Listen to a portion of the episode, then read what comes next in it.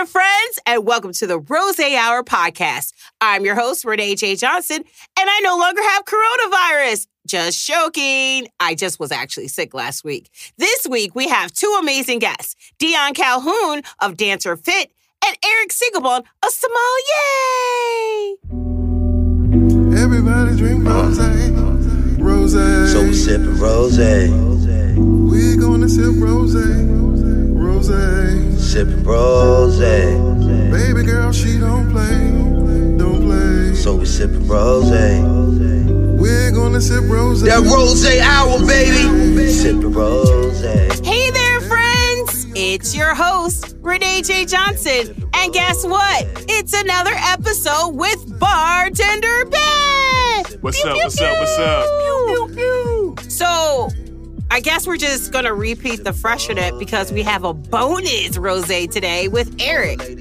Sounds good. One of my favorites. So, you know, last week I was pretty sick, and I think it, people kind of tell.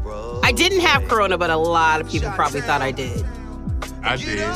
You did not have corona. Because if you had corona, that means everyone in the studio had coronavirus. No, hated it. I felt like I felt like I had a tightness in my chest or something. I don't know. No, no, no, no, no, no. And okay, people, if you think you have coronavirus, one, go to the doctor. But in order to prevent it, wash your doggone hands. So before you do anything, wash them. And we mean with soap and water and for at least 20 seconds. It's not that bad, people. The flu takes more people out. Facts. All right, well, I, I'm going to get off the soapbox and get into our first interview with Dionne. Boom. Let's do it. Hey there, everybody. Guess who's in the studio? She's amazing. She's dancing. She's getting you fit. She's making you look great. She's amazing. Dionne! Woohoo! Pew, pew, pew. So I just love that introduction, Renee, because it just gets me so hyped up. You're Yes. the ultimate hype girl. It's like, you know, okay, I've not been to that many strip clubs. This is going left already. It's okay. Um, but it's like, next up, she's from Detroit. Diamond! Like, well, actually, my stage name is Nicole. that's another day and another story, guys. But thanks for coming to the Rose Hour podcast. And thank you for having me. I, I'm so honored to be here. Thank you so much, Renee. Oh, of course, of course. So I want you to tell everybody uh, about you, like your background. Where are you from? What do you do? Act- Who are absolutely. who, who, who is am I? Dionne and not Nicole? Right. Well, I am Dionne, and I am a native Washingtonian, which is rare these days. It- unless you're in this room right Unless now. you're in this room, we're in a room full of nothing but native Washingtonians. So woohoo for that. yes, I am the only uh, transplant. So Yes. way to go, DCers. I am a product of DC Public Schools. I attended Alice Deal and Woodrow Wilson Senior High School. Um, I graduated from the University of Maryland College Park. Pew pew pew pew. My alma mater as well. Absolutely, with a degree in communication studies. Um, my background is actually in public service, government communications, and then also PR. Um, And I worked on the, I started my career on Capitol Hill and then I transitioned to the DC Council. Um, I am a proud mother of three boys. And they're all adorable and look just like you. Thank you. and their dad too. Like, I can't take all of the credit. I mean, I see you, and I mean, I see him, but I see you. Right, right. I have a lot of personality. People know me. It's very energetic. Um, I love life. I speak life. I am life. I want people to know that life is wonderful. Yes. Um, and I'm just, I'm just, I'm just happy to be here. Well, we know that the world would not be a good place to be without you because you bring so much light and sunshine around to everyone you're around. You are like infectious when you walk in a room. You just smile and you're like, oh, hi. And everybody's like, it's Dionne. Thank you. and you're like that too, Renee. But I mean, you're just like a sunshine though. Thank like you. I'm sort of like a, a nice cloud sometimes. You know, like those clouds, you're like, oh, I think that's a pony. But you're like the ray of light. Oh, thank you. Isn't she awesome? Oh, well, thanks, thanks. So you have a company called Dancer Fit. Absolutely. How did you start one your own business and two go into like the workout aerobic, I don't dancing like section of businesses? Absolutely. So, just to give you a background on Dancer Fit, Dancer Fit, and I call this, is a fun way to get fit. Yes. So, we empower women and girls to um, basically transform their lives holistically through dance fitness. So, whether you want to lose weight, whether you want to tone and sculpt, whether you want to strengthen the abs, whether you really just need someone to motivate you, uplift you, inspire you, we help each individual client to reach their overall transformation fitness goals. And with that being said, we believe that a transformation, in order for it to be successful, three things must align. Yes, and that is three. those three. Let me walk through those three.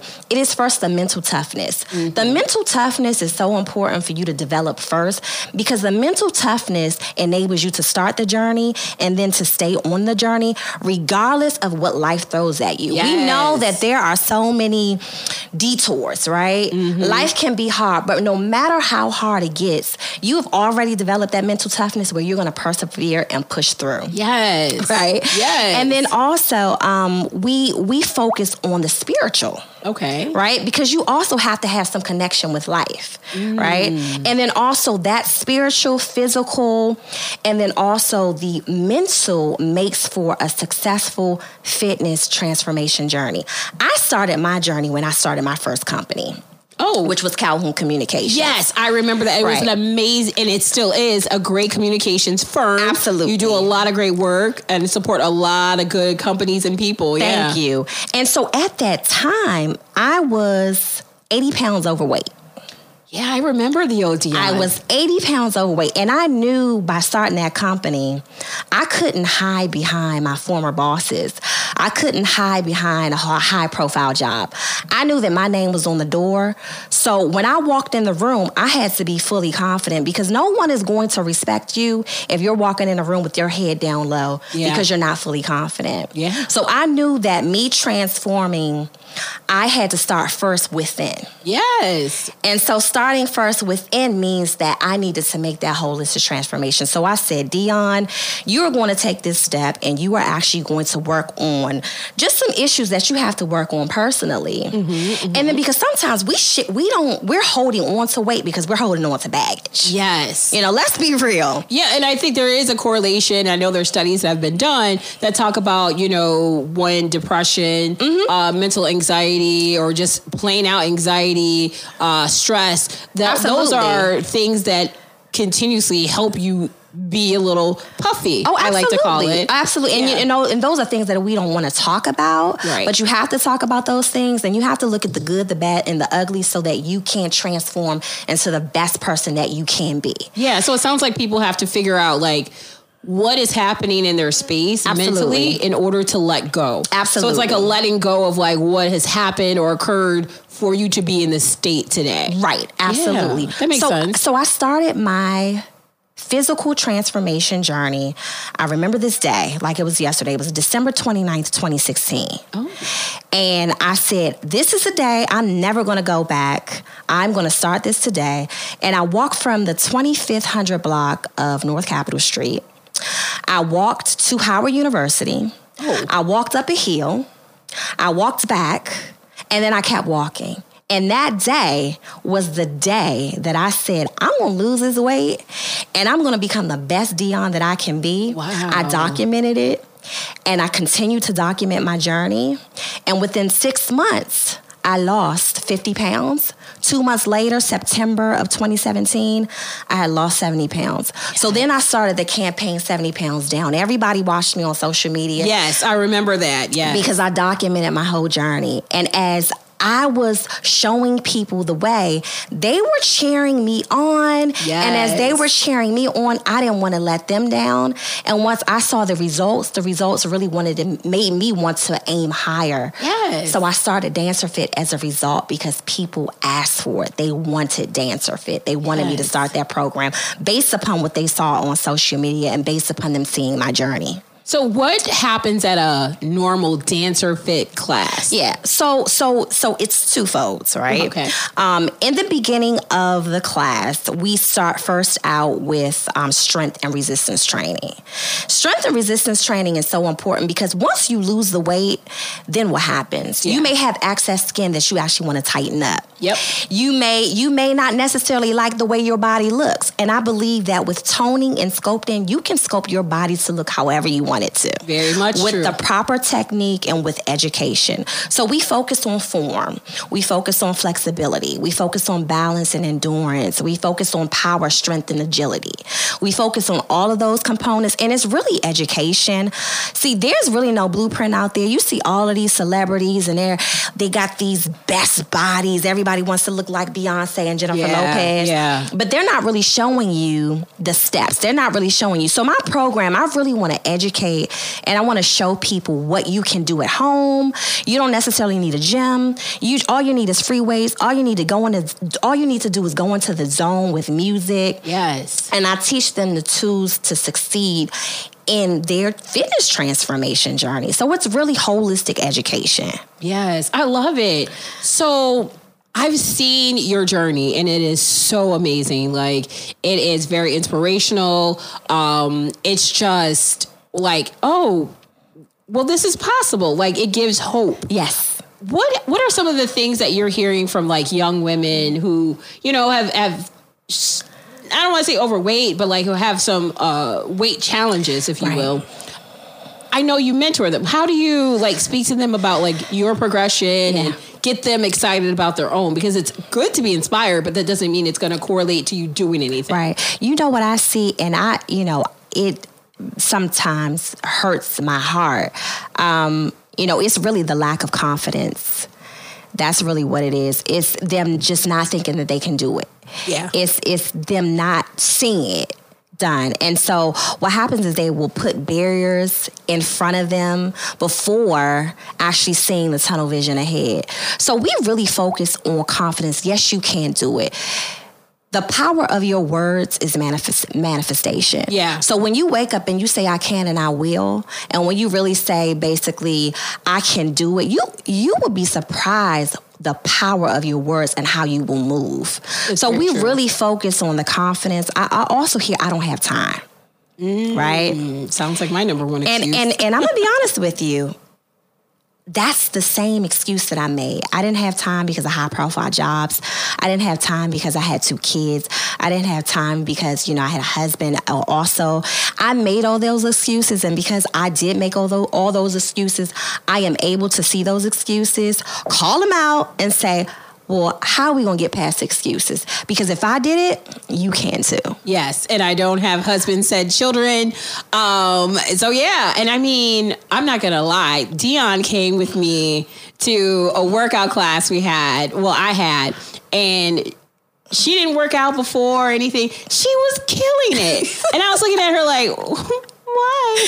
why? Why am I in pain, Jesus? Um, but you just were so excited, and the way your outlook is on things, I feel like that's telling to how you persevered and how you handled your journey. Yes. So like your mental is really like aligned with sort of like your environment and you make sure of that. So what kind of self-care do you do to make sure you stay that way? Right. So you know what I do? I meditate. Like early in the morning when I start out my day, I just I'm very quiet. Mm. Like I'm I'm really in the moment. And mm-hmm. so I'm I'm strategically mapping out what I need to do.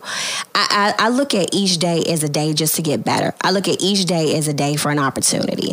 I look at each day as a day where you can actually set a goal and accomplishment. Whether it's that day, whether it's that week, whether that's a month from now, whether it's six months from now. So, and, and what I also tell my clients is that even though this is dance fitness, I'm just using dance fitness as a method to reach the masses. Yeah. meaning meaning this is bigger than dance. This is lifestyle this is lifestyle in a sense that anything that you put your mind to doing you can do it Yes. despite what somebody's telling you you can't do right so so this is giving you the confidence. So I'm using dance as a platform to give you the confidence so that when you want to go out after that job promotion, you're fully confident because you've been coming to class. You're walking with your head held high. So you're not going to let somebody tell you why you can't go after that job promotion. Yes. Right? Yes. So I feel like I need to go call my boss right now. Absolutely. So Yeah. if you want to start that business and people are telling you that you can't start that business because you're not good enough, you're going to tell that person, oh no. I know what I can do. Mm-hmm, I can start this business. I'm going to show you that I'm going to start this business and I'm going to prove to you that I can start this business. So this really this platform is really a platform for women and girls Yes. to basically take control of their lives, to create their own destiny, and to be one with who they are, and to know who they are, and to not let, let nothing stop them. Ambition. People want to. People think that ambition for a woman is an issue. Yes, very much so. Like you can't be ambitious and you can't be a, you can't be a woman that has ambition. Oh yeah, because you're Right. looked at as you are doing the most. You're minimizing most. what men are. You're arrogant, Yeah, you know? you're selfish. You're Right. stuck up. You're bougie. Right, of these- absolutely. name name an adjective. So so this program is about confidence. It's about mental toughness. It's about perseverance. It's about strategy. I mean, all of those things align for what? And this is theme, a successful transformation both professionally, both personally, physically, mental toughness and that's what dancer fit is all about. It's a community. It's women empowerment. It's us basically cheering each other on. If i'm feeling down and you come in and i come into a class you know you're gonna leave out smiling. Yes. you're gonna leave out you may have fears when you come in but you're gonna leave your fears at the door. And when you leave out if you gotta pick them back up you pick them back up. But that's your choice. but you're not gonna have those fears in here. Oh my gosh, Dionne, you're, you're making my left eye water because you're speaking to my soul, my spirit, and it's exactly what I said at the beginning. You are a ray of sunshine, and it it, it definitely illuminates uh, when you're in your classes. I mean, I've seen so many videos. We have friends that come to your class, and like we're in the the group chat, and they're like, Yes. "Ooh, girl, like my you. legs hurt," but Dionne's class, she was hilarious and she was amazing, and she Thank pushed me to like other limits. so. you. We, I mean, I can't wait to come. I know I've been putting it It's okay. It's okay. It's we are there, open arms when you are ready. As you invited ready. me to your training session, and that was actually a springboard for me because when I saw that in that class when you invited me to come with your trainer, Yeah. that I said then, and I spoke it into manifestation. I said, In front I'm gonna him. do this. You I were like, said, "Oh, I'm I gonna do do this. this." This was three years ago, guys. Yep. This was three years. I said, you know what? I'm gonna train. Yep. And you see the power of the words. I'm going back to manifestation, manifestation, and the power of your words. When you speak it, you will do it. It will happen. Amen. Oh, I have to take a sip because. Mm. Let him use you, girl. Let him, Let use, him you. use you, So, I ask everyone this question: Mm. What is your favorite rosé? Okay, so I don't remember. Like I, I like I like I'm gonna be really honest with you. You know I don't drink, right? She's a person that she's that friend that's like, oh, I don't drink. Yeah. pour a little of my cup. Let me Right, exactly. and one of my um, clients actually, we just had an Embrace Your Sexy session, and they had a rose, and I can't remember what the name is, so maybe I can email or text you what that Yes, is. yes. But I do like sweet wine, so sweet rose. Yeah, but I just can't remember what the name of Well, it was. today we're drinking Freixenet. Freixenet. Well, I do like that. So like I've we're had drinking two, a Freixenet rosé. Yes. Yes. I've had two cups of that already. and I feel nice. My nerves are calm. Yes, And Renee makes it so easy because of her infectious personality. She's so energetic and so Yo, I am bubbly. blushing over here. I am just oh, this is and uh, it's funny because her last name is Johnson as well. Exactly. So we are secretly sisters from another mystery. Yes, we So are. people We don't know are. Mm-hmm. that, but now you do. Dionne, how can people one come to your classes, to connect with you and follow you on social Yes. media? So my Instagram is Dancer Fit by Dionne. Um, we are definitely a community on Instagram, so you can reach out to me there. Um, if they want to reach out to me via phone or email, it's 202-681-0419. Dancer Fit by Dionne at gmail.com. We're on Eventbrite, so you can go to Eventbrite. You can search Dancer Fit by Dionne. You have the list of the 2020 classes. We're also on Square. If you type in Dancer Fit by Dionne, you have a list of all services. We do private sessions, we do corporate sessions, we have Embrace Your Sexy sessions. Those that those Wait, wait, are what, what's the embrace your Okay, sexy? so great, great. And I'm glad that you asked that. So Embrace Your Sexy is a model that when you walk into the men a in the audience perked Yes. up. They're like, yes. What is this embracing of the this embrace your sexy? So embrace your sexy. That is a slogan, and it's a catchy slogan, and it's it's mm-hmm. used. It's it's Someone done dropped glasses right? down to hear more. it's strategic to be catchy because I want to capture folks' attention. Yes, yes. And so the model behind that campaign is that the most powerful attribute on a woman is her confidence, and that's what we talked about. Yes. So what we teach in that class is when you walk into a room, you own it. You own the space that you're in. That head is held high, those shoulders are up and erect. You are walking with a pep in your step. Yes. Girl, you got this. Pep so I step. never want to see a woman walk with her head down high.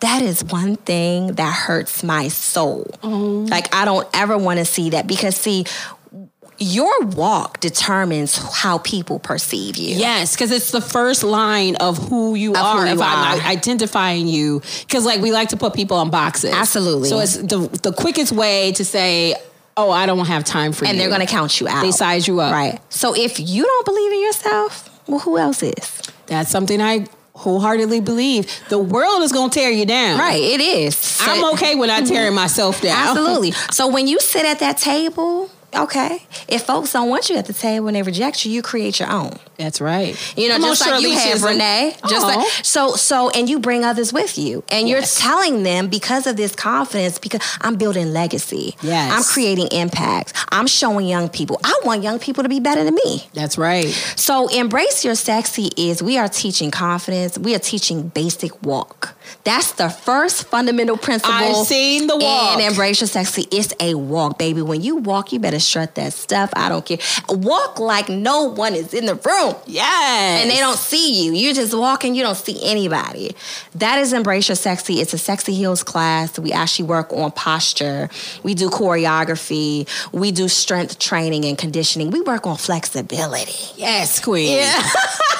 Oh And my balance. gosh. I know that this is Valentine's Day weekend. This Yes. is not airing Ver- Valentine's Day weekend, but for next year, for those men Yes. who are like, you know, save up your coins. Right. Bring your wives and your girlfriends. Bring- bring your wives and Because your believe it or not, the husbands and the boyfriends, they refer the wives and the girlfriends to me. I bet. They're like, uh, you need to learn how to get that back straight. Yes. It's so funny. Yes. So we work on all of that, and that is my.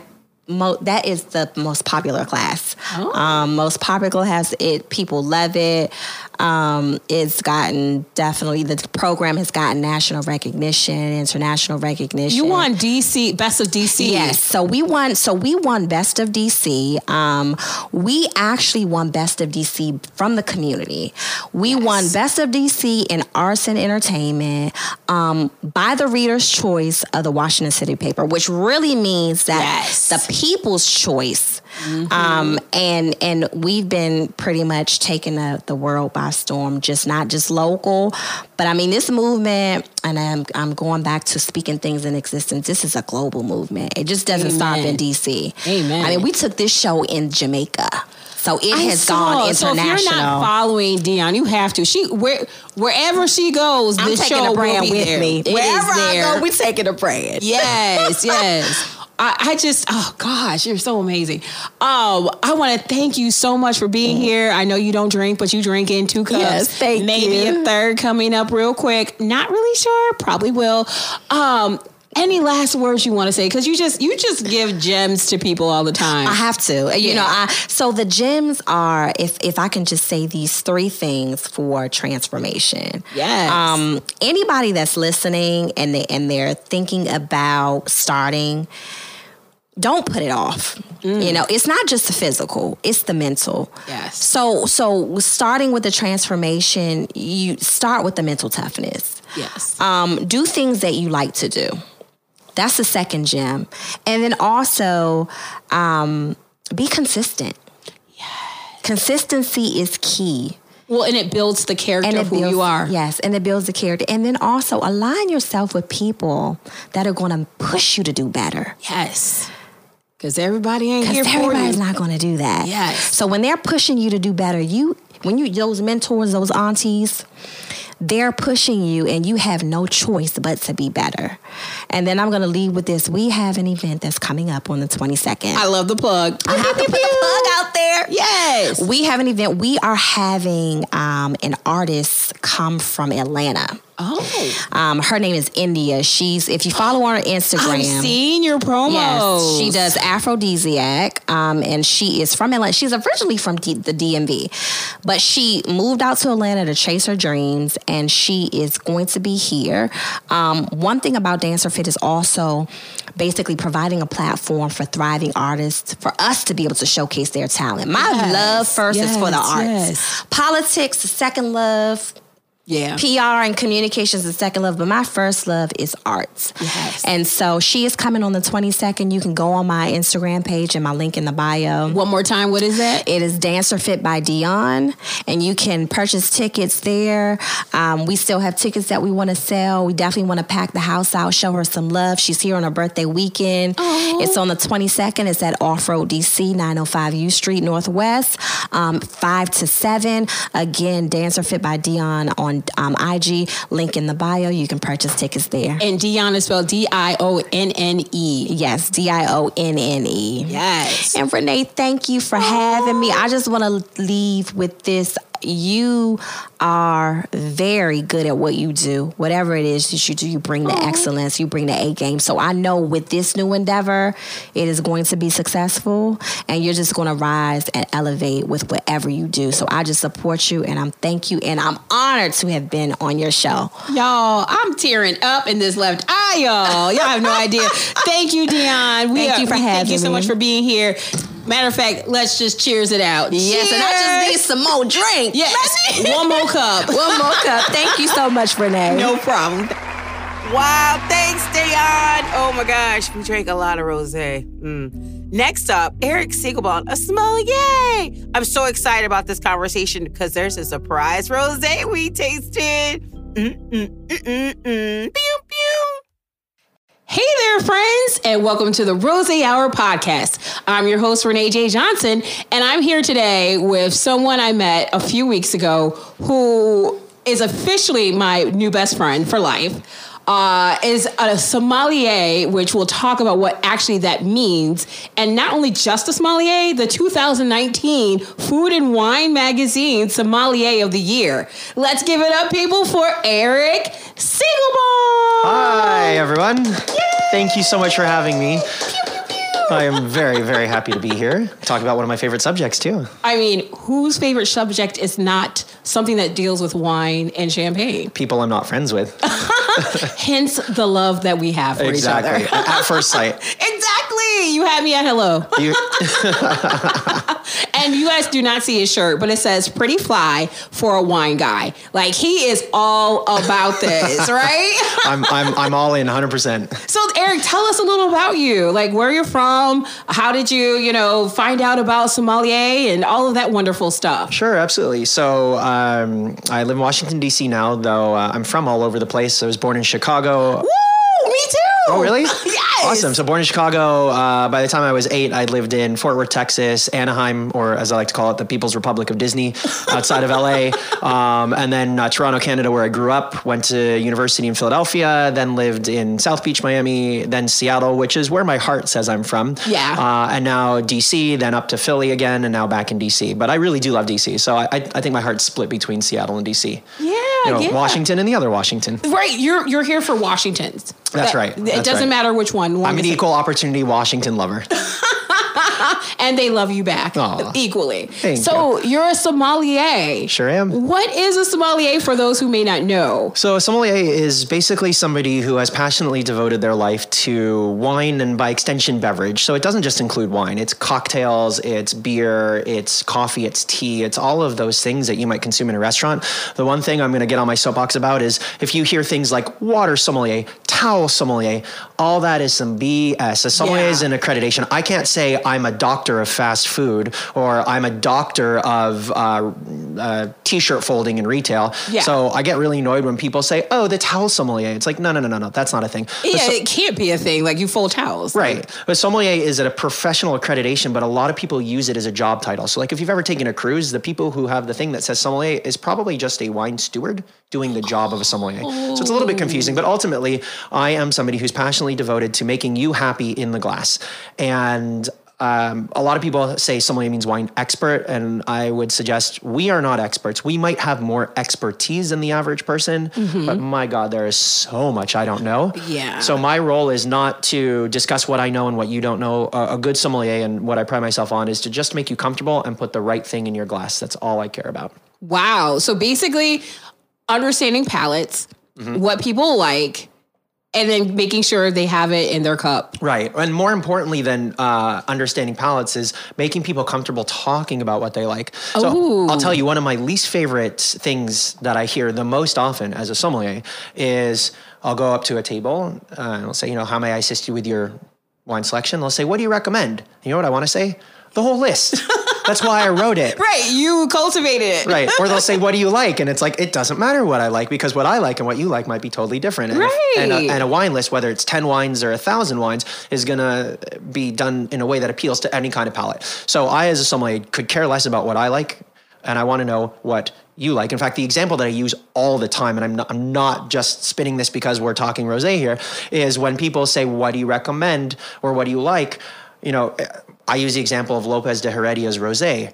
I say, you know, like you might want a rosé, but you don't want necessarily want my recommendation because that thing, I mean, the current vintage I think is 2004 or 2006, so it's a, it's aged like crazy. It tastes nothing like what most people would expect a rosé to taste like. Right. So there's a that's the example I use with a guest when they're like, "What do you recommend?" I'm like, "Don't ask what I recommend. Let's talk about what you like Yeah. in whatever language you have." And folks, people who are listening, you do not need to use wine terms when you're talking to a sommelier. In fact, it's better if you don't. Just be Yeah. honest about what you like and whatever language you have. And for the sommeliers that are good at their jobs and that are worth their salt, they will be able to translate your your words, whatever they are, to your intent. And the last thing I'll say is this. There, whoever's listening, I'm talking to every one of you individually. Every single Every one, one of you individually, this holds true. There is no better expert in what you like on the planet than yourself. Yeah. So, Amen. So rather than asking somebody else what you should like or trying to like something because somebody says you should, just explain what you do like in whatever language you have, as simple and basic as you want, and a sommelier will translate that into something happy for you. I love that because I'm one of those people when I go to uh, pick a wine or rosé, I ask questions like, well, today I'm in a mood for something that's not so sweet, not sparkling, has some good flavor. So like it's okay to say these things. Oh, and you- you don't take offense to it. Oh no, it's it's I encourage it. It makes my job easier. If if I'm trying to predict what you like based just on how you're sitting, how you're dressed, er, how you're acting, that's far more difficult than if you tell me Yeah. what you like. In fact, if you want, I can even give you the when somebody says, "I'm interested in rosé." I'm since, you know, it's very specific to what we're doing, I can give you my rundown as a sommelier of the questions I ask. Yeah, So- I think we should do that because you also brought a rosé. Sure so did. we can we can talk about the the rundown and then the, how you brought this this wine today. Absolutely. So when a guest tells me they want a rosé, my first question is always still or sparkling. I Mm-hmm. think people forget that sparkling pink wines are still rosés. Yeah. Um, so that's a really good question to know. Um, from there, I will with rosés. It's a much small smaller field of questioning. I typically ask, do you prefer more citrus flavors, lemons, limes, grapefruit, mandarin, tangerine, etc., or do you prefer more uh, berry flavors, strawberries, raspberry, uh, cranberry, etc.? That is enough to sort of divide almost every single rosé into giant flavor camps. Yeah. And just knowing those two things put me in a really good pace for what the guest wants. My secondary question will be do you want it full on dry, slightly off dry, semi sweet, or sweet? And one of the problems that I think a lot of people have with rosé is they just assume pink means sweet. And that's really mm-hmm. because of white Zinfandel from the 70s and 80s and 90s and, Yeah. and all that. But you know, most most rosés are somewhere between fully dry to bone dry. So just by asking a couple of those questions, that already puts me in a really good spot to make a recommendation.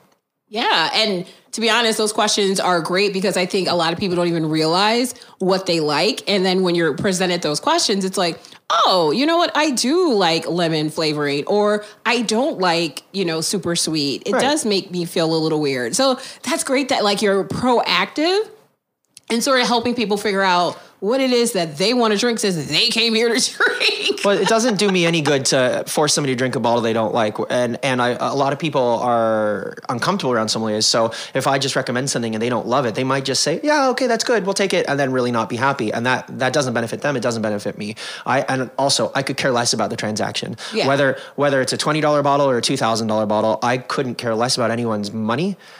I care about their happiness. And Yeah. by the way, sommeliers that are listening to this, it's far more valuable to make a guest happy and keep them coming back over and over again, spending thirty or forty dollars every week, than to bang them over a barrel for two or three hundred bucks once and have it be a miserable experience. And they tell all their friends that it wasn't really good, and the sommelier kind of coerced them into a wine that told, and he or she told them they were supposed to like, but they didn't really like it. But there was a whole awkward situation. Now they're never coming back. So or they're never going to tell anyone about a good experience, which means you won't have additional customers. Exactly. You lost people, potential customers. Yeah. exactly, exactly. Well, okay. So, yes, take a sip because this Mm-hmm. rosé you brought today, oh my God, the rosé of the day. Whoo, child, it is delicious. Can you tell us more about it? Absolutely. So this is a rosé from the Marche, Italy. So right in the central part, north to south, and on the east coast. The Marche is one of my favorite Italian regions that is incredibly underrated. And the good news for you, dear listeners, is that underrated regions mean incredibly affordable wines. More prestige means more price. It's just simple supply and demand economics. So um, this producer is called Marotti Campi. They are an incredible family-owned winery. Um, Lorenzo is the son, and his parents, whose names I should know because I've sat at their dinner table. I don't remember.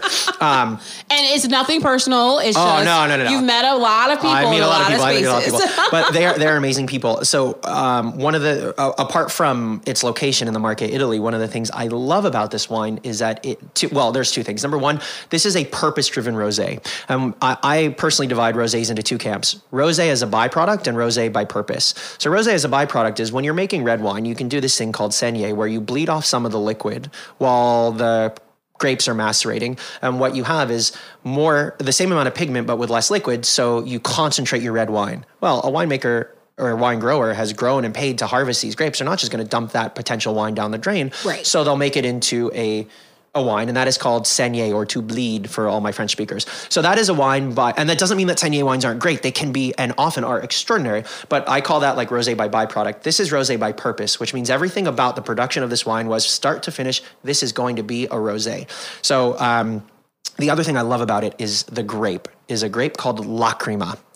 And Lacrima is not a very well known grape. It is the principal red grape of the Marche. It is one of my favorite red grapes when it's a red wine to serve chilled. I mean, full on cold. Really? makes- a red wine to serve chilled. Oh, absolutely. Absolutely. I'm all about chilling certain red wines. They have to be low tannin, uh, bright. Bright doesn't mean high acid, but often those two things are the same, but really bright, um, potentially high acid, but most importantly, low tannins. When tannins get chilled, they get really astringent and scratchy. Have you ever like drank a soda too quickly and it kind of Yeah. claws at your throat? That's, that's not the same thing, but that's a similar feeling to what happens when tannins get chilled down too much but um, ultimately, I any any kind of red wine that is sort of bright, fruit driven, not sweet. When I say fruit driven, I do not mean sweet. They are different things, um, and sort of high acid and light with great structure. That is a perfect candidate for being served cold. And you'd be surprised how many wines that I drink full on cold. Wow. Uh, Lacrima, Gamay, um, Cinsault, Counoise, uh, many Grenaches, de I know I'm probably naming a bunch of grapes. Most of you are like, what?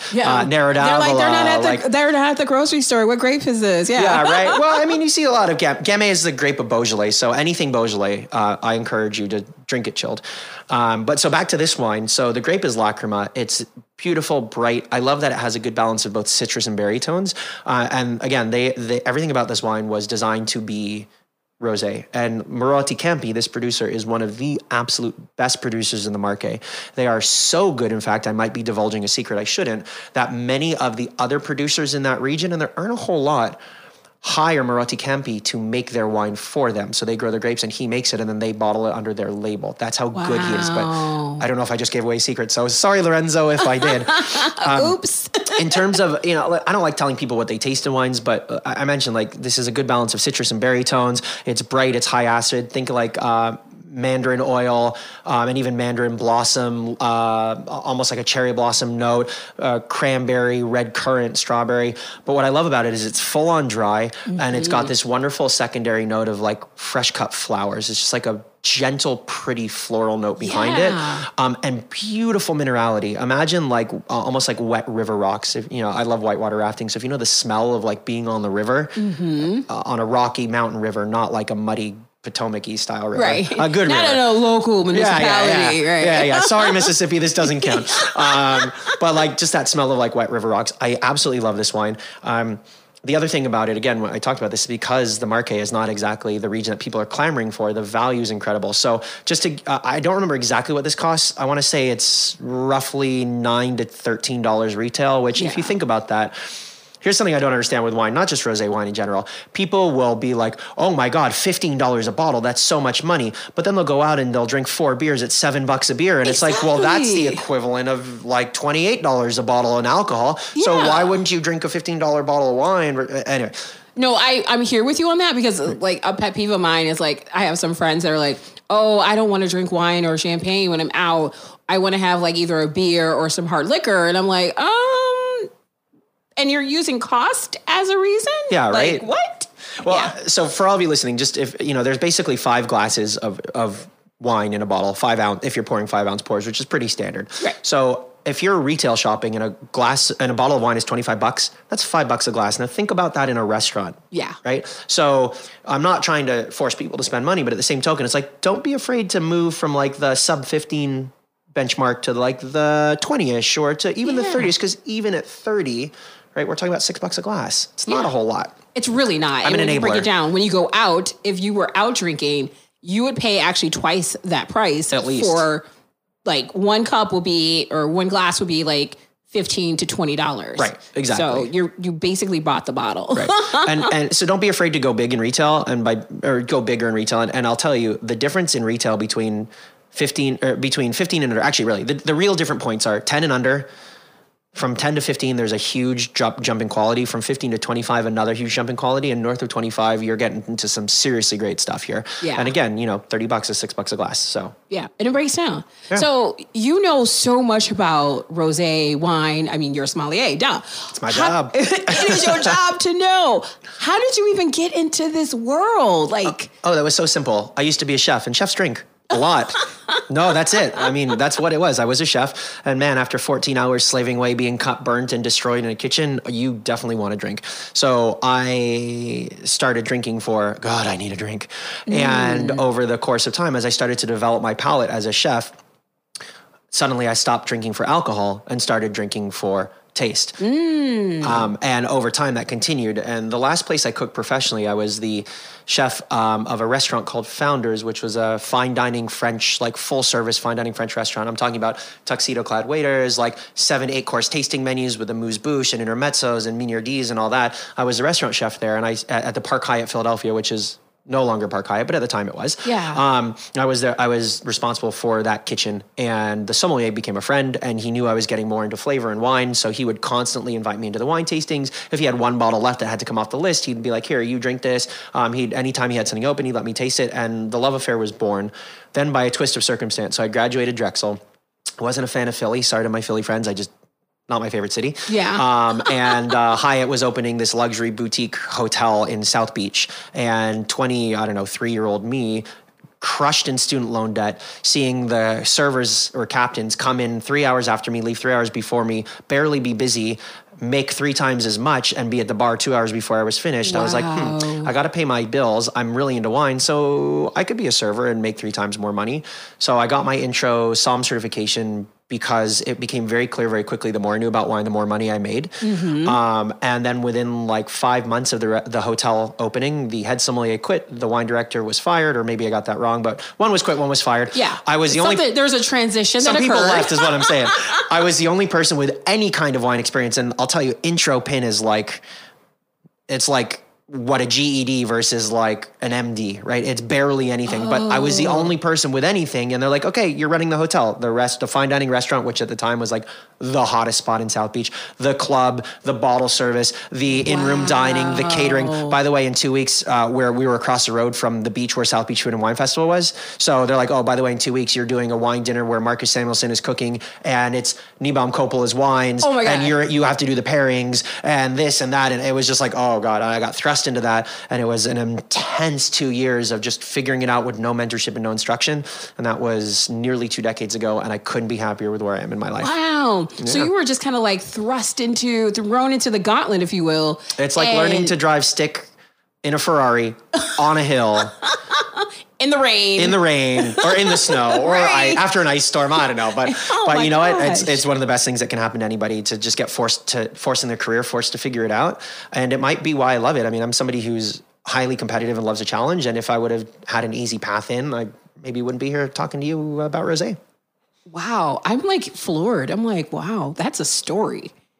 That is a story. It's a pretty happy one. yeah. I love the the ending isn't even written yet because there's so much more you've done. Oh God, yeah. So I want to talk about too, like how we met was because of the tax tariff situation. Yep. And if you guys remember on our first episode, we talked about the wine tariffs uh, and the terrified uh, situation that's happening with our wine industry. And so wanted to talk more about what's going on now, what's happening, and like what can people do to engage and stay involved.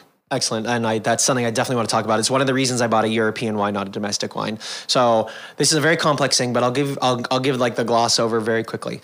Um, there were two potential tariff situations on European Union wines. One was just on champagne, and if you if you're all listening, you might remember some time ago there was a whole thing where both Trump and Macron tweeted like, "Oh, there's going to be no tariffs." That was in, re- uh, in response to a digital services tax that France was imparting on like Amazon and Google and the companies that operate digitally. That was just on champagne. So everybody saw that and they breathed a sigh of relief. They're like, ah, okay, no tariffs, we're good.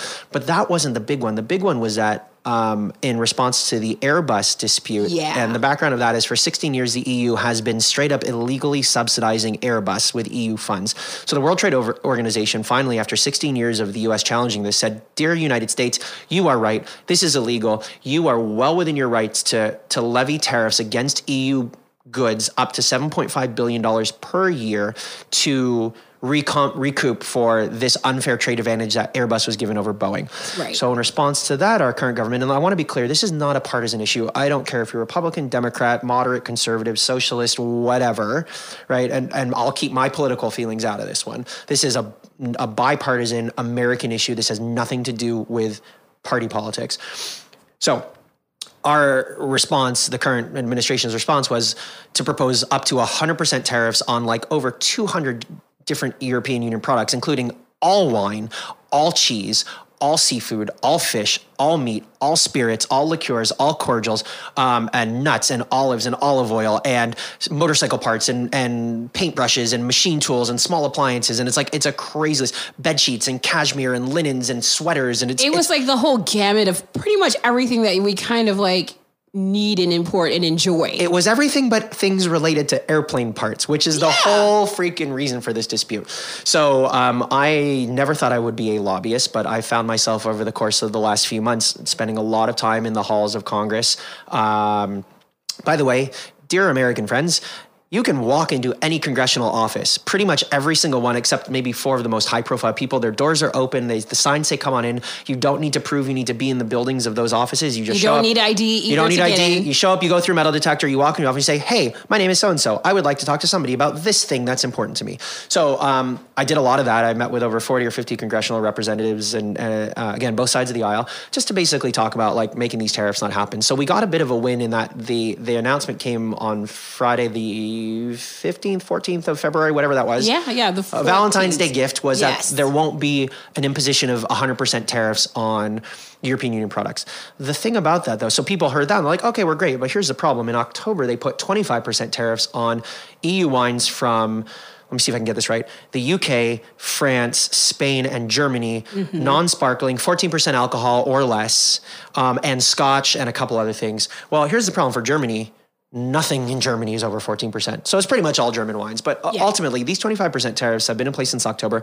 They crippled the wine industry because the thing that this administration doesn't understand is that these tariffs are borne by American businesses. Yeah. So the European Union imports roughly $10 billion of wine. I'm not even talking about spirits. Like this doesn't include Grey Goose. This doesn't include like uh, Scotch. It doesn't include Jameson. It doesn't include all these things. Just wine. It's about $10 billion a year. And in the United States, there's a federally mandated, like the 21st Amendment, that whole like prohibition's over. Yeah. Part of that 21st Amendment, so this is in our Constitution, is that there is a three tier distribution system. So spirits, alcohol or wine need to go from importer to distributor to uh, to sales agent, which is either a restaurant or retail, to end user, which is yourselves.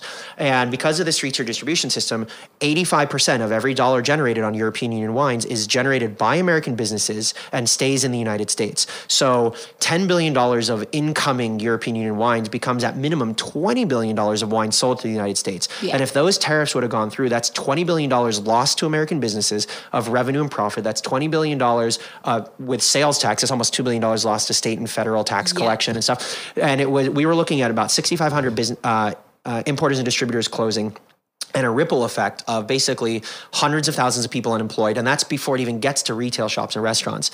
Where this gets even more complicated is that we're talking about like truck drivers, warehouse workers. We're not just talking about wine people. And this isn't an issue of, oh, a bunch of elitists drinking this unnecessary luxury good are, uh, you know, upset that it costs more. This is about like hundreds of thousands of people being unemployed.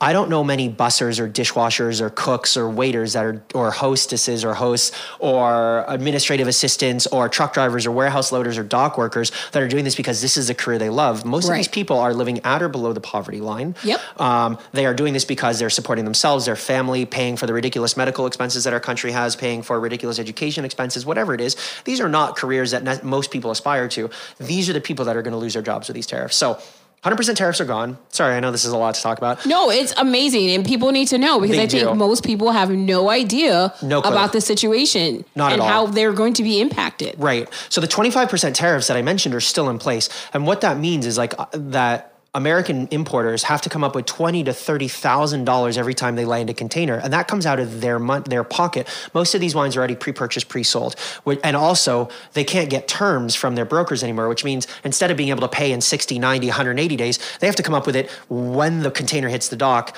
And uh, here's something I learned um, the way it works in customs and bond is for every day that your c- container is there, you're paying huge fines and fees. It's kind of like getting your car towed. Yep. Every day it's an impound, you pay huge fees.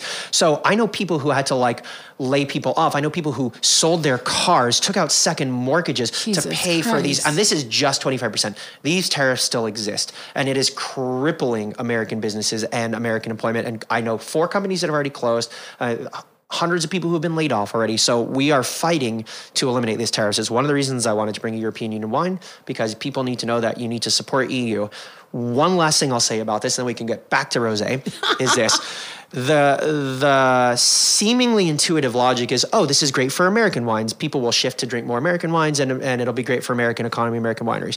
Well, there's two reasons that's not true. Number one, that 21st Amendment federally mandated three tier distribution system means Yep. that every single American winery has to go through the same system of distribution. Yep. Most distributors have 60 to 80% of their portfolio tied up in European Union wines. In fact, there is no such thing as 100% American only alcohol distributor. They just don't exist. If they do, there's one or two of the 65. Yeah, it's very rare, I, a rare occurrence. I think it's just maybe one or two, like you said. Right, Yeah. exactly. So when the these existing tariffs and potential upcoming tariffs go through, by the way, that 100% is only off the table for six months and it's being revisited, right? So if, w- with these 25% tariffs and the potential 100% tariffs go through, when these distributors start closing because they can't afford to pay 30 extra thousand dollars for a container of wine, which is like seven or eight pallets, and a pallet is like 50, 54 cases. So if you do the math, that that you know every bottle costs like twelve dollars more, Yeah. right? And if it's an eight dollar bottle and suddenly it's twelve dollars more, you know that sucks. Um, Yeah. that means that American wineries have no pass to distribution as well because these distributors are what they rely on to sell their wines. So it is not good for American wineries. The other thing is there's really no trade off. I'll give you, uh, you know, a good example is that is this rosé. The cost of labor and, and land and production in the United States is far more than that in many European Union countries. So we can't just trade off and be like, okay, we'll just drink EU American wines. If you find me an American rosé that's about ten bucks or less that tastes this good, they exist, but they're few and far between. Very few and far. And lastly, the we the trade deficit is huge. The amount of liquid that we import wine wise from the EU versus what we export to the EU, and that's because America doesn't have the production capacity. And it's not like a factory we can just pay overtime to a night shift to produce more widgets. If I planted a vine today, it would be a minimum of three years before I could harvest the grapes to make wine, and then the time it takes to make the wine is six months to a year, and if it sees oak, even longer. So if America today planted enough grapes to completely cover this deficit, and we didn't buy another bottle of European Union wine, it would be five years before yeah, that's we even got say. close. Five years from now, minimum. And you know, I remember a few years ago, um, we were seeing in the news that there was going to be a wine shor- shortage because of millennials, right? Right. Because of the the the uh, usage had increased substantially. Mm-hmm. That wasn't actually a real situation as what we're seeing now. Right. now is actually where we should be seeing news outlets talking about the fact that this is something that we will potentially lose uh, as an industry. Yep. Um, so, what can people do? Like, how can we help this movement and ensure that these importers and distributors uh, and small business owners are not going to have these tariffs um, and support them in their missions into to making sure that this doesn't become 100% in, in six months or so? So here's the easiest thing you can do. The easiest thing you can do in about the same time as it takes to play one round of Candy Crush or post one thing to your Instagram story, you can write to your congressional and House representatives. It can be three sentences. There, uh, you know, if you just Google a congressperson for and whatever town or city you live in, uh, a House representative for whatever city or town you live in, governor for your state. All their information is readily available. You can call or write, and you can just say, "My name is so and so. I love wine. I am a consumer. Tariffs hurt American jobs. Tariffs hurt the American economy. Please don't make my wine cost more and punish America." Because at the end of the day, these tariffs don't really hurt the EU. We've already seen since the October tariffs that all of the differential that got lost to the US went immediately to China. So, uh, as a whole other political thing, these tariffs actually don't punish the countries that we're trying to punish. They do cripple the United States and hurt us, and they reward our biggest trade competitor. Yep. So, all you have to do is write in. It can be a long thing, it can be a short thing. You can be like, hey, I listened to this podcast about, about rosés, and they said tariffs are bad. So, please sign off against tariffs. That is the simplest thing you can do. Secondarily, vote with your dollars. When Yes. you're out, make it a, a make it a point to drink European Union products, especially wines, um, because that also helps these American businesses that are suffering from lost demand and that are carrying the burden of the increased cost. This will help them keep their lights on and keep their American citizens employed. Yeah, and one quick thing on that. How does one know that they're drinking a wine from the European Union? Because I think a lot of our, our listeners are, you know, avid wine drinkers, but maybe not know the nuances of how to differentiate where, you know, they are coming from or how they should move about within that statement. Well, that's really easy because almost every single place that you have an opportunity to consume wine, whether it's purchasing in retail or whether it's in a restaurant, will have their wines organized by country. Yes. So, um, you know, so that's easy. Like most wine lists, unless unless the wine list is house red, house white, house rosé, and that's the only three things on the list. Then they're probably they're, they're Yeah. probably EU wines, honestly, because especially a place like that will pr- have very inexpensive wines, and you know, again, those wines of quality don't come at that price point in the United States. But um, in any restaurant or any wine shop, they'll almost all certainly be organized by price. Also, it's okay to ask. Be like, you know what? Here are my criteria. I'm interested in a rosé that's more citrus driven, maybe a little bit floral, fully dry, and I would like something from the European Union. Let them do the rest.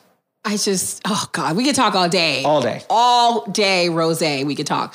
But I wanted to know before we let you go what your favorite rose is. And yes, I had to bang the table because Mm-hmm. I know this is going to be great. You use my least favorite word because favorite is not something that a sommelier can use. That's like asking a writer what one letter is the most important letter. Yeah, I well, if I was a, a writer, I would say R because my name starts with the R. So Hmm. But that's because I'm also like being extra right now too. Fair enough, but but you couldn't but you couldn't spell extra without an X, so maybe the Or X is pretty E, important, right? yeah. I- right. Favorites favorites are Okay, are let- let me something rephrase I, I struggle with, but Well, some of the best rosés that you've had. okay. So one of one of my favorite, not my favorite because I don't have a favorite. It depends on my mood. One of my It's favorite. It's like a kid. You can't have a favorite one. Exactly. One of my favorite rosés is from Washington State. It's a very small winery called Cote Bonneville, and it's 100% Cabernet Franc. And Cabernet Franc is not a grape you tend to see in rosé very often because Cabernet Franc, if it's not fully ripe, can tend to taste very green and sort of stemmy and and and almost weedy. And generally speaking, for rosés, you want lower alcohol, so it's hard. So you don't use like fully completely ripe grapes otherwise um, if you remember like high school chemistry the more sugar there is uh, is more food for the yeast. The yeast eats the sugar, gives off two things, alcohol and CO2. You let the CO2 go away, you keep the alcohol, you have wine. So, in order to get the flavors of, of Cabernet Franc ripe, you've got to get to a point where you have a lot of potential alcohol, and not everybody wants to drink high alcohol rosés. This one in particular is designed to be rosé from start to finish. Um, it's tiny production, so I'm about to get you excited about something you'll be very hard to find. They only make 300 cases. It's in restaurant only. The winery is called Cote Bonneville. So C O T E, Bonneville, like the Pontiac Bonneville. They're based in uh, Yakima Valley Washington State. And this Cabernet Franc rosé is mind blowing. What I love about it is you really taste the Cabernet Franc. This is the red wine lovers rosé. This is the rosé I use when I when a guest is like one guest is like I like I like white wine and I'm having lobster risotto, and and the other person is like, I love red wine and I'm having steak. I'm like, I've got a perfect rosé for you that's going to do both things. Also, rosé and, and meat, absolutely. Yeah. Absolutely. The right rosé and the right meat. Loire Valley Cabernet Franc rosés and lamb. Oh, yeah. Yeah. Oh, yeah. It's all about just making sure you get the right pairing happening there, but it works. Anyway, so if you can find it, and it would probably only be in restaurants, but you, I think they also have like a mailing list or a wine Yeah, club. and like you probably can order and have it shipped because Yeah, yeah, I I know think so. especially here in DC, Chicago, uh, New York, uh, and some other goes. states, you can you can actually have wine shipped to you. Mm-hmm. Pew, pew. Most most states now allow direct to consumer shipments. Uh, Pennsylvania still doesn't. Yeah, but, Pennsylvania's like you said, you're you That's a whole other podcast. Yeah, yeah. That is a mhm. whole other Yeah, podcast. so, dude, I don't even understand Pennsylvania. I- Oh my god. Anyway, I love you people in Pennsylvania. Don't understand some things that happen there. Right. Agreed. Like, how do you beat up Santa? Right. Like That happened at, I think, an Eagles game, like in the 80s or 90s. They, It oh, no. They, didn't- did they beat him up or boo him? I don't know. But, like, I think really they beat Philly- him up one year and, And then like him another they year. booed him another. Who- yeah, you I- I Eagles don't get you, fans, come on. Worry about your team, Right? Not the Santa Claus. Anyway, so Erik, how can people stay in touch with you? Oh, um, so I'm all over the interwebs. Um, on the Book of Faces, my name is Erik, E R I K. Last name is Segelbaum, S as in Sam, E G E L, B as in Bravo, A U M as in Mary. There is only one human on the planet with my name, so any social media where you search Erik Segelbaum, you'll find me. Um, my Instagram is at Erik4Wine, so E R I K, the numeral four. And if you can't spell wine, we are no longer friends. Yeah, Or we like won't be friends to begin with. I also have a personal hashtag. There of the hundreds of uses of it, there's only one that isn't mine, and that is the name of my company, which is SOMLYAY. So it's hashtag S O M L Y A Y, like sommelier. Also, how it's pronounced. Um, on Twitter, I'm at Erik Segelbaum. And uh, yeah, again, if you just search my name on any social media platform, there's really, there's fortunately, there's only one of me. Yeah, and I know you said you may have an announcement and like you're doing some great things. Before you go, do you want to talk about a few of those things? Oh my God, there's a lot of things. Um, so, for all of the people that are listening that are based in DC, uh, I am doing a series of wine classes at the Smithsonian uh, Institution, so the Smithsonian Museum's uh, educational wing. Um, I've they're scheduled on the Smithsonian events website. Um, upcoming in the next month and a half, we are doing wines of Bordeaux, wines of Burgundy, wines of northern Italy, and then wines of central and southern Italy, plus the islands, as uh, two sessions each of four separate classes. Towards the latter half of the year, we'll be doing women and wine to celebrate the anniversary, the hundred year anniversary of the suffrage movement. I'm really excited about that. I can't wait to be there. I'll be doing a wine 101, which is an amazing like uh, uh, whether you know wine comes from grapes or you have a 2,000 bottle cellar, this is a class. It's my favorite class to do. It's so much fun. Um, and we'll be doing some other topics there and probably in the fall. Um, also, for those of you that live in New York, Chicago, and Boston, um, I'm the host of a national wine education tour called Wine Riot. It's basically like a giant party where you have a ton of fun, but also there's wine and it's about wine education, but in a really cool environment like DJ, stage contests, competitions, a lot of fun. Um, so this year it's in those three cities New York, uh, Washington, no, sorry, not Washington, sorry, New York, Boston, Chicago. Go to wineriot.com to check that out. Um, and, uh, you know, please, by all means, you know, when I suggest that you follow me on the interwebs, it's not because I want the follows. I'm not follow thirsty. It's because um, I really believe that anybody who's going to devote their screen time to me needs to benefit from it. So I am always posting educational things. I'm big into the hashtag always learning or always teaching. So I'm constantly, anything I do is not like, look what I drank, look what I ate, look at this luxury, look at what I did. It's very much about like, I'm doing these things. Here's what you can learn from them. Here are a couple interesting takeaways. So for those of you that are looking to learn more, get more into wine, and uh, my commitment to you, if you follow me on the internet, is it's going to be worth your time, not just some like attention thirsty, took eight minutes to pose the photo correctly and like nine people to hold them in place to take the shot. I don't even use filters. I'm, I'm not a millennial. I'm a Gen X. I don't even use filters. So, so uh, you, you get me raw. Yes. Well, Erik, I cannot thank you enough for one finding time because you're actually on your way out of the country to do some teaching. Uh, yeah, I'm uh, lecturing at uh, the Culinary Institute of America in Napa Valley. They do an, an annual global beverage conference, and I'm running a bunch of seminars. You guys, this man is the man. And don't worry, he is not going to just do a one and done situation with us. Oh, I'll be back if you'll have me. Yay, of course, because what? We want education in rose.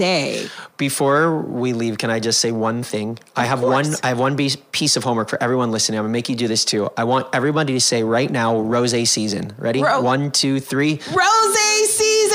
Great. Never say that again. There is no such thing as rose season. Rose has year long utility. Rose has more place at your table in winter than many white wines do. Oh so Oh my get gosh, over yes. this notion that pink is only for spring and summer. You should be drinking rose all year round. Just in terms of a structure standpoint and a food friendliness standpoint, a versatility standpoint, rose season is 365 days a year, not just when the sun's out and you're in your shorts and t-shirts. So never say rose season again. Don't be a stink. Always think pink. Oh, I love it. Yes. Love it. Thank you again, Erik, for coming on the show. We are so so thankful you are here, and we are so excited to see all the amazing things you're you're doing out there, oh. and come to the events because I love to drink with you. Hell yeah. Yay! Thank you for having me. Thank you all for listening. Yay! Thanks, Erik. Hmm. My goodness, Erik, the rose, the conversation, the education, so amazing. I want to thank Erik and Dionne for coming on the show this week.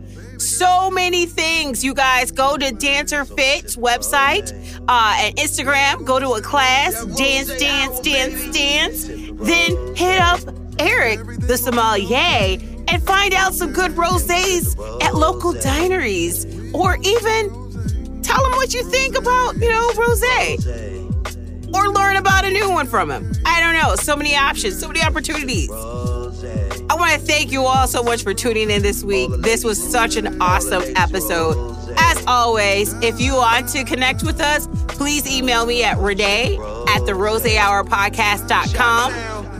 Additionally, check us out on social media at the Rose Hour Podcast. And remember, next week is another episode of Amazing People. So tune in every Wednesday to the Rose Hour podcast. Thanks, Tyrone and Ben, for all your work. And remember, friends, sip, sip, hooray! Round the world, we sipping rose. Let me in them joints back. Rose. Baby girl, she don't play, don't play.